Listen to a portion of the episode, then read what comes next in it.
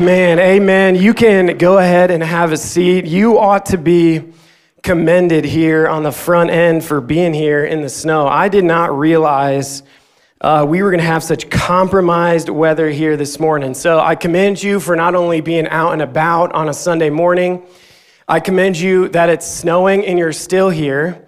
Uh, and I commend you that you got here uh, apparently safely.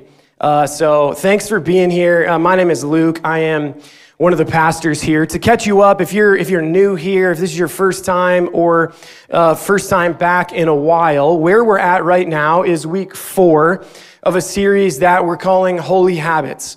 Uh, what is true, and we've said this often over the last few weeks, is if you have healthy habits and they're done consistently, that will have healthy results. We believe that, and there's a ton of value there. We are pushing all of us towards holy habits because holy habits done consistently will have holy results, which we think bring even more value than just healthy results. That's where we've been for four weeks. We're going to be there again today. We're going to be there next week, and then we're going to go a different direction in February. So, uh, Holy Habits, week four, is where we're at right now. Um, we think, as, as we've said often, that holy habits done consistently will have holy results, which the benefit of that is that your circumstances will not have impact on the results that you have. What is true about holy habits is if they are done well and consistently, you could have incredible circumstances or really poor circumstances, but holy habits have results that lead you to a flourishing life. And so, what we want for you is a flourishing life, a flourishing marriage and family and career. And to get there, it's through habits and specifically habits that lead you into the person of Jesus. What we have said often, you heard one value multiplication to start off the service that we value Jesus doing things and transforming lives, not just here in Columbus and at Ohio State, but also all around the world. That's why we're sending students overseas. But one of the things we value, we say, is becoming. And how we talk about that is we believe the pathway to a flourishing life is becoming more like Jesus. That's actually how you can step into the flourishing pathway. So anything you do to become more like Jesus will allow you to step further and further into that lifestyle. That's what Holy Habits is all about. Now, up to this point, we've talked about three. One, adding reading your Bible to your habits, adding prayer, and third, adding rest. All of those habits leading you to be more healthy that will have holy results. Now, where we're going here this morning is something Jesus talked about often. In fact, if you collected everything Jesus says on this particular habit, it would work out to be about 15% of anything we have recorded in the words of Jesus, which, to put into context, is more than Jesus spoke about heaven and hell combined. Jesus often talked about this particular habit, but the problem is there's a tightness that people can feel when we bring up this subject. And so, what I want to do on the front end is, is relieve a little bit of tightness, relieve a little bit of pressure, get you breathing nice and easy as we enter into the text here this morning, because I want you to know on the front end that the, the entire series is to push you as a person into what would allow you to flourish. You're going to hear that often. That's our motivation. We don't have another motivation. What we want is holy habits for you, not holy habits from you. We want all of this for you. Here's why I say that because what we're talking about this morning can at times come with a lot of manipulation. Sometimes people can feel hurt because there's different angles, there's gross deception, there's desires to take advantage, all in this particular habit. And so, what I want to say on the front end is we want for you, not from you. We want you to step into be more like Jesus because of what that means for you. Now, when I was, uh, when I was in high school, I, I had a good friend who had this murdered out Tahoe, totally blacked out, uh, tinted windows. And I don't know how this was legal, but my friend uh, who had the new Tahoe, he worked some relationship with the fire department, which made him have these ice blue lights inside of the Tahoe, so it was like right on the windshield. So he had a particular role where if there was a fire or an emergency, he now had a vehicle where he could turn on those lights. It looked like an undercover police officer, and people would pull over and get out of the way, and he could get to emergencies quickly.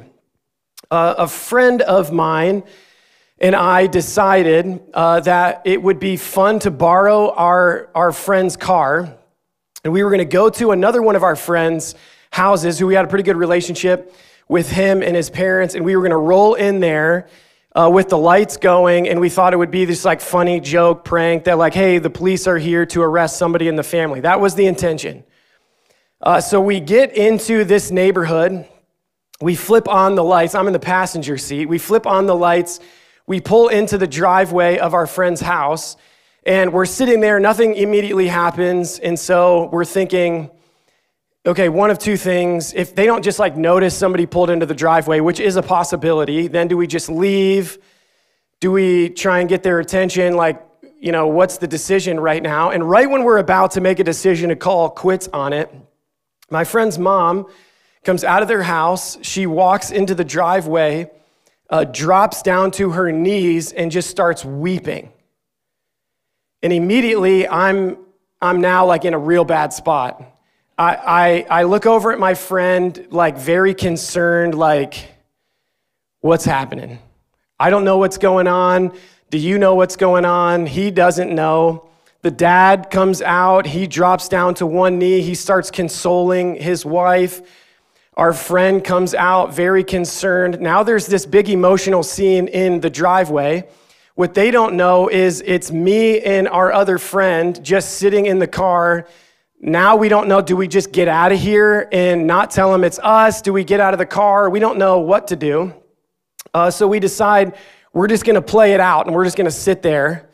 Uh, and so we sit there, and eventually the mom stands up and she walks her way to the car. And so we feel like, okay, you know, the gig's up. We got to come out and, and tell her that it's us.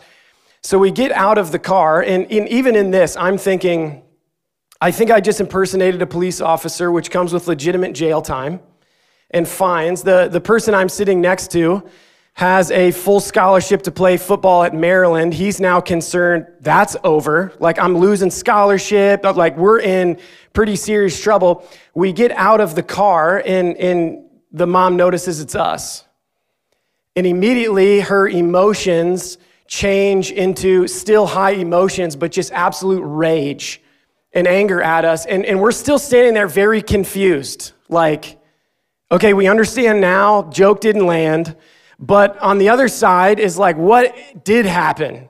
What did happen? She tells us that her worst fear and an absolute nightmare of a situation for her as a mom is our friend had an older brother who had gotten himself into trouble often in his life. And her worst fear was that there was going to be a day when the police would roll into their driveway to communicate that your older son has done some things and he is now dead.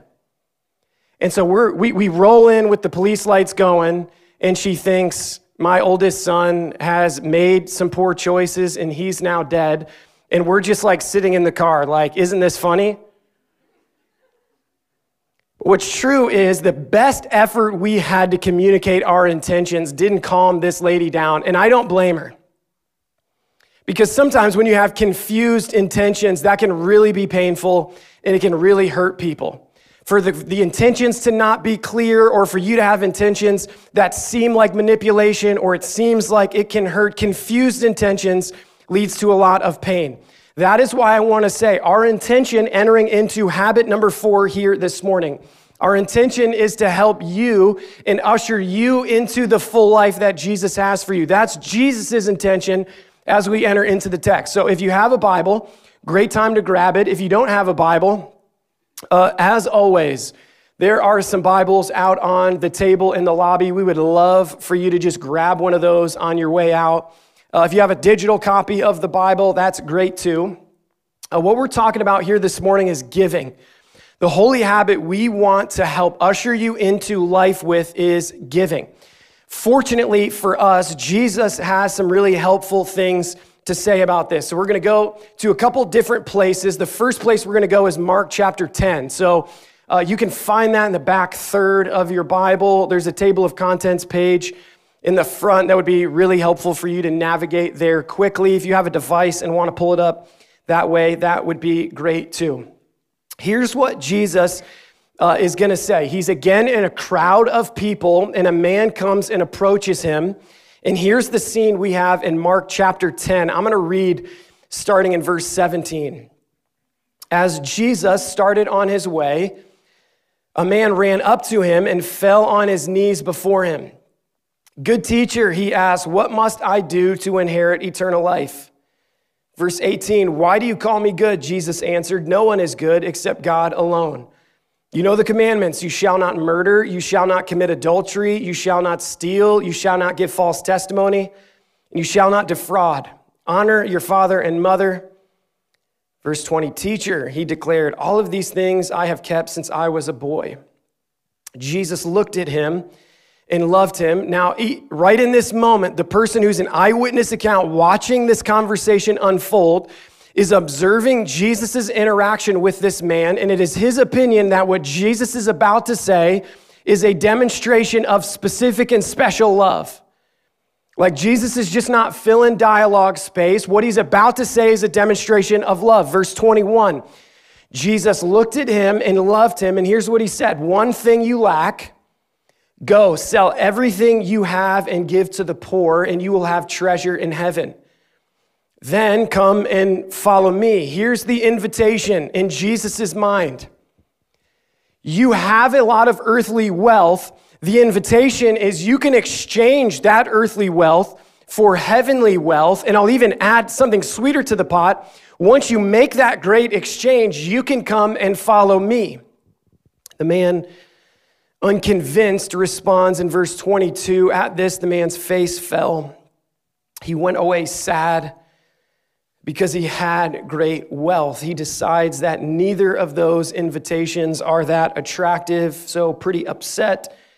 He leaves and he goes about his life. Now, according to Jesus, there are a couple options, and one of the options available is to pursue heavenly wealth and not earthly wealth.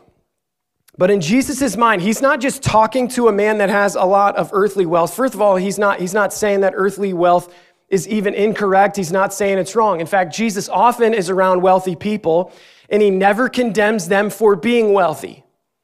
That, that's not Jesus' point ever. But what he says is you can exchange this earthly wealth and come on the other side and have heavenly wealth. And Jesus is pointing to the fact that you can make that exchange. And if you don't make that exchange, it's not that it's just wrong, it's just plain not smart. Like there is reward that comes with being a giver that you can step into. And if you decide not to step into it, it's not that it's just wrong, it's that why wouldn't you want the reward? Why wouldn't you want what comes with heavenly wealth? That's what doesn't make sense to Jesus. And so he's using reward language because he's convinced if this man understood the reward that came with generous giving, he would quickly be a generous giver. Like, man, if he could just convince him of the sweetness that comes with generous giving, he wouldn't have to try to convince him. He would see the reward, see it as valuable, and then give generously. Natural outcome to get the results that we want. Now, we are, as human beings, people that are wired in a way where we give ourselves to what we find value in, what we like the results of, and the places we find reward. There's something called Hell Week. If you want to be a Navy SEAL, you at some point have to go through Hell Week. Here's a little bit of a description of Hell Week. It's about five and a half days long, and in total, you would get four hours of sleep. That's not four hours of sleep every single night for five days. That's in five and a half days, you would get a total of four hours of sleep. Here, here's what they say Hell Week tests physical endurance, mental toughness, pain, and cold tolerance, which I would be really curious to know how you test somebody legally. How do you test somebody's pain tolerance? They figured it out. Uh, you test teamwork, attitude, your ability to perform under high physical and mental stress and sleep deprivation. There are times they talk about where, will they do uh, paddle boats out in the ocean.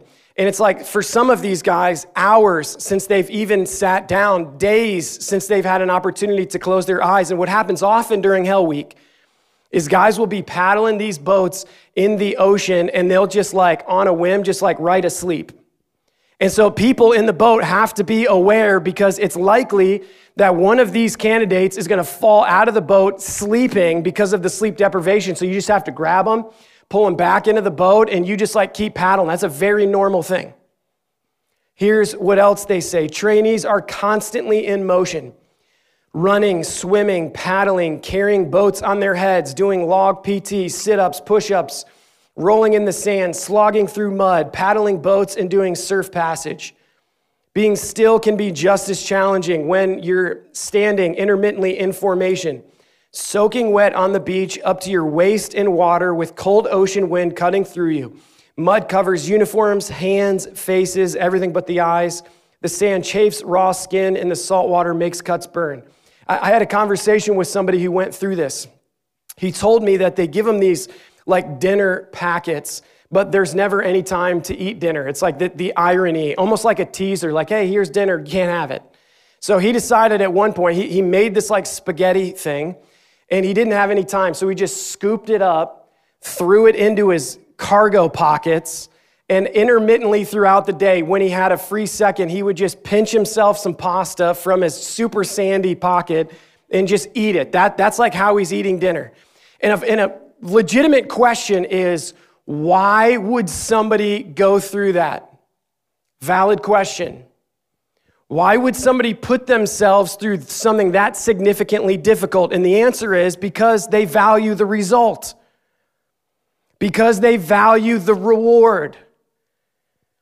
Why do you get up early? Why do you work out? Why do you eat what doesn't taste good? Why do you study long hours? Why do you do assignments that aren't enjoyable? Why do you have a job? The answer to all of these questions is exactly the same because you value the reward, because you value the result. It is Jesus' opinion that if you could taste and see the reward in the result of generous giving, he wouldn't have to convince you to do it. What's true about all of us in the room is we do not have a natural bend towards loss. We have a natural bend towards gain. And Jesus is actually using that natural bend to say what feels like loss in being a generous giver is actually immeasurable gain. There's reward that comes with generous giving. If you taste that, you'll want that heavenly reward is available. Now, I, I, want to say too, you shouldn't feel guilty about doing things because of reward on the other end. In fact, reward is not a man made invention. Reward is God's idea. It is Jesus' position to communicate reward by way of motivation. If you knew the reward, you would be motivated. This is the point of Jesus. And he talks about generous giving so that it can be a motivation. Now, Jesus and other authors talk about this reward in other places. They talk about it often, specifically as it gets to giving, specifically as it relates to giving. Jesus says this, eh, that's recorded by other eyewitness accounts in Acts 20, 35. Here's what Jesus says It is better to give than to receive. And if we're often, that sounds like one of the most ridiculous statements he can make. Because again, if, if, I'm, if I'm giving, it means I have loss. And gaining is a plus. And so it doesn't make sense that I would give and that be better in the end. But Jesus has, again, eyes on reward. Other writers in your Bible, they've talked about reward as well. Probably one of the most wealthy people in the history of the world. That's not a Christian opinion, that's a history opinion. Is a guy named Solomon. Here's what he wrote and recorded to give to people he loved.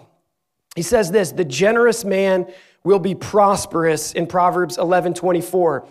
In Proverbs 19 17, he says, The one who is gracious to a poor man lends to the Lord, and he will repay him for the good deed.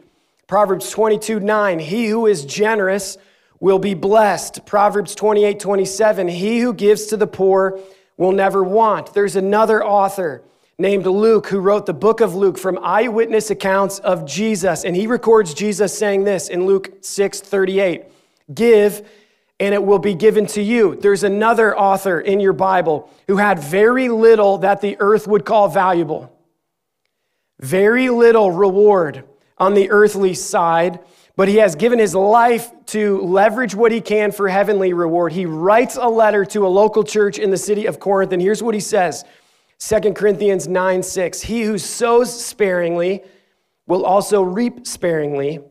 He who sows bountifully will also reap bountifully. In other words, if you give sparingly, you, will have little reward. But if you give bountifully, you're going to roll in your reward. There's another writer, the book of Hebrews, who describes a man named Moses, who's a prominent character in the Bible. Moses is the author of the first five books of the Bible. He says this when, when speaking about Moses, Hebrews 11 26. Moses left Egypt's treasures. He left everything the earth could have to offer him as a prince of Egypt. And here's what it says because he was looking ahead to his reward. It's the opinion of so many of the biblical authors, and Jesus especially, that there is heavenly reward available to givers. And if you understood that and could taste it, you would happily exchange earthly wealth for heavenly wealth. You would, you would happily go that direction. The full, flourishing life available to us, it can't come without generous giving. There's another layer we could step into in flourishing life that's not circumstantial. And to get there, we have to be generous givers. That's the invitation to be generous givers. Now, I want to define for us a little bit the flourishing life because I think Jesus doesn't just use like you'll be blessed language, you'll have a flourishing life. He's actually going to get a little bit more specific. And I want to zoom on one particular thing Jesus says that is part of the reward. That when I first like tasted this reward, I thought, man, this doesn't come natural to me, but I want this reward. Here's what he says in Matthew chapter 6, which, if you want to turn there, that's great. Uh, if you don't want to turn there, jot it down, that's great. If you just want to listen, uh, that's great as well. Here's what he says in Matthew 6, 19 through 21. Do not store up for yourselves treasures on earth, where moths and vermin destroy, where thieves break in and steal. Those are all, those are all very practical, like not spiritual reasons. Verse 20, but store up for yourselves treasures in heaven where moths and vermin do not destroy and where thieves do not break in and steal. Like, store up for yourselves treasures in heaven, not because it's right, but because it's smart. Jesus is not just making a logical appeal, he's making an emotional appeal. Invest in what matters most.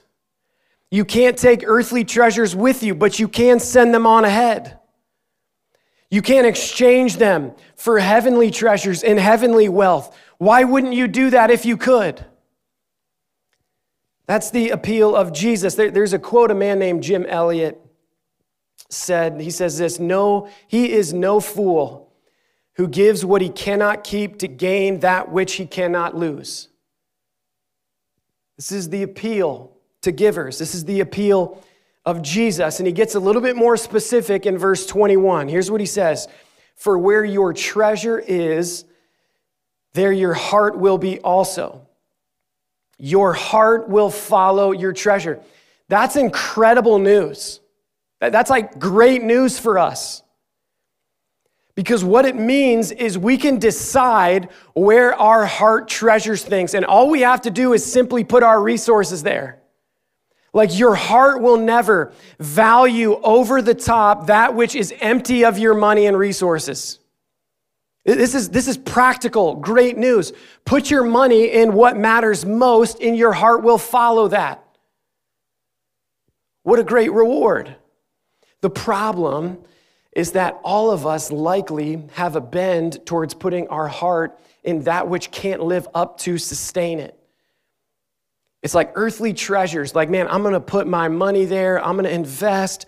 I'm going to leverage that which I can to gain earthly wealth. The problem is, I will put expectations on that wealth to do something in my heart that it cannot do. One of the, one of the greatest damages that can happen in your relationship and in your marriage and in your family is misplaced expectations or expectations that are uncommunicated. I remember before Shaylin and I got married, uh, we sat down with my uncle and aunt one time, and they said, hands down, the greatest source of their conflict was unmet, uncommunicated expectations. And I was like, that's a whole lot of negatives. Do, do they double negatives? I was a little confused. And then when we actually started talking about it, it's like I have expectations. Sometimes I don't even know what my expectations are until they're unmet. And now I'm frustrated, and now Shaylin and I are in conflict because I put expectations on her that she couldn't possibly live up to. One of the things you'll be pressed to as you become more like Jesus is not putting expectations in things that can't hold that weight. You'll put your joy in things that can't hold it. You'll put your identity in things that are flimsy.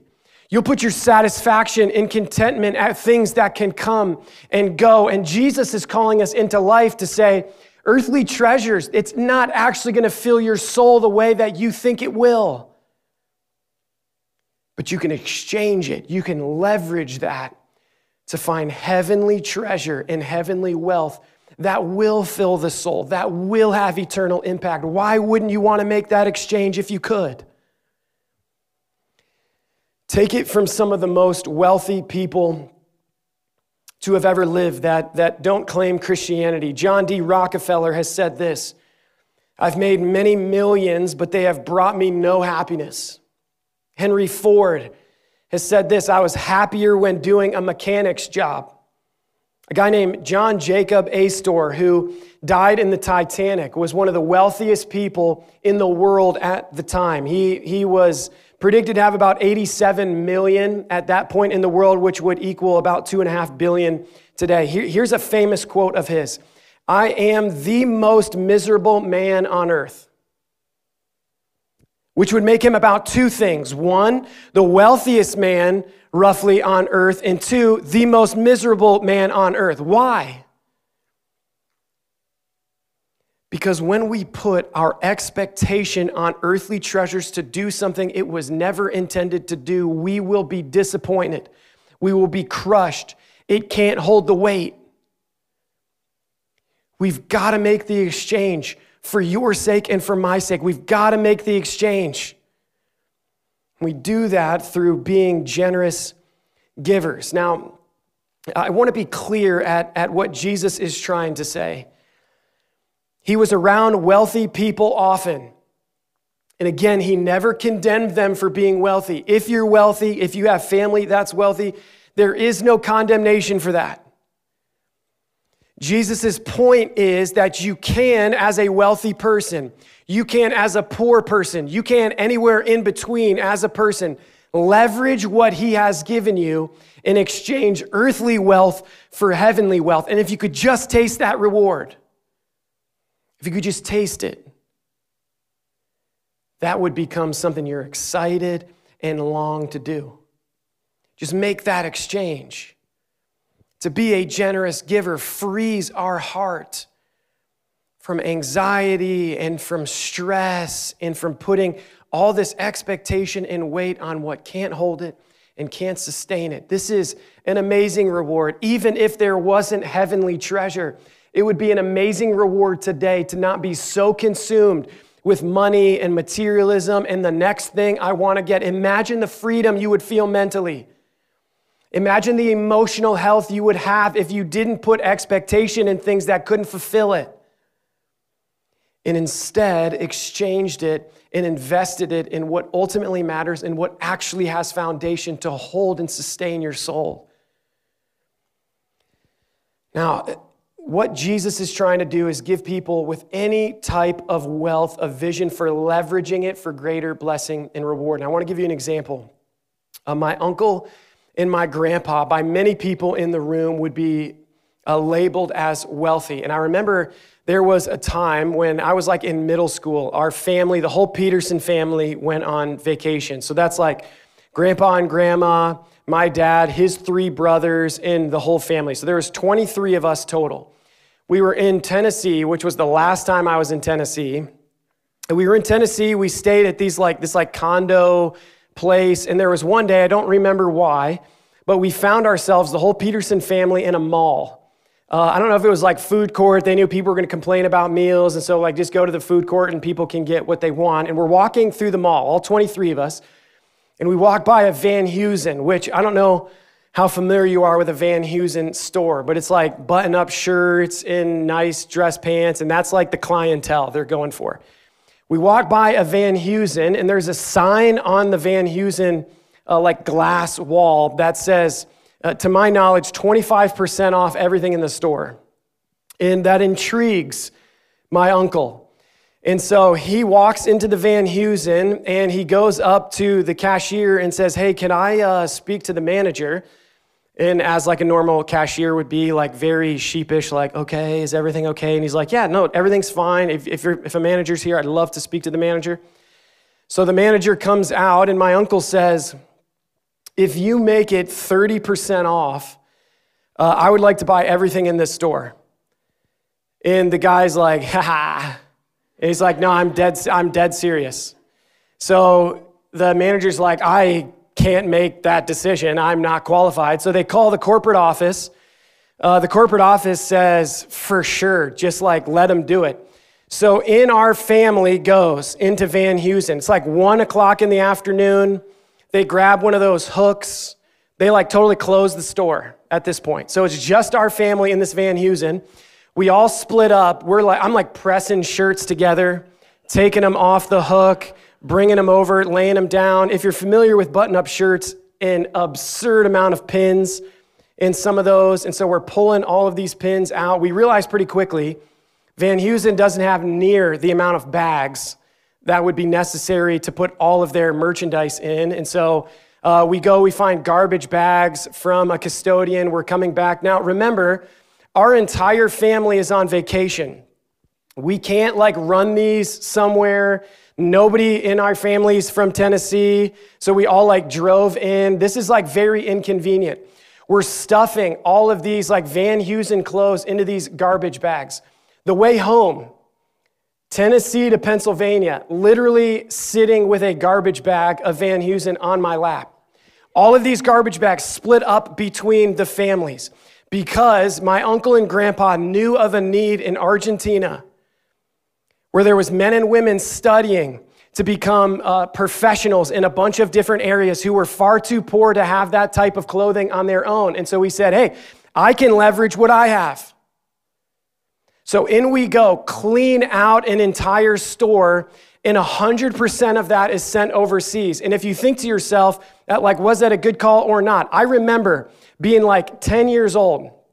My parents gave me a fresh Hondo I could spend on anything for vacation and I haven't made the decision yet. I'm just sitting on that Hondo, burning a hole in my pocket. And at one point, I walk up to my uncle, almost emotional, like as a 10 year old kid, where it's embarrassing at that age. I walk up to the table and I'm like, hey, I don't.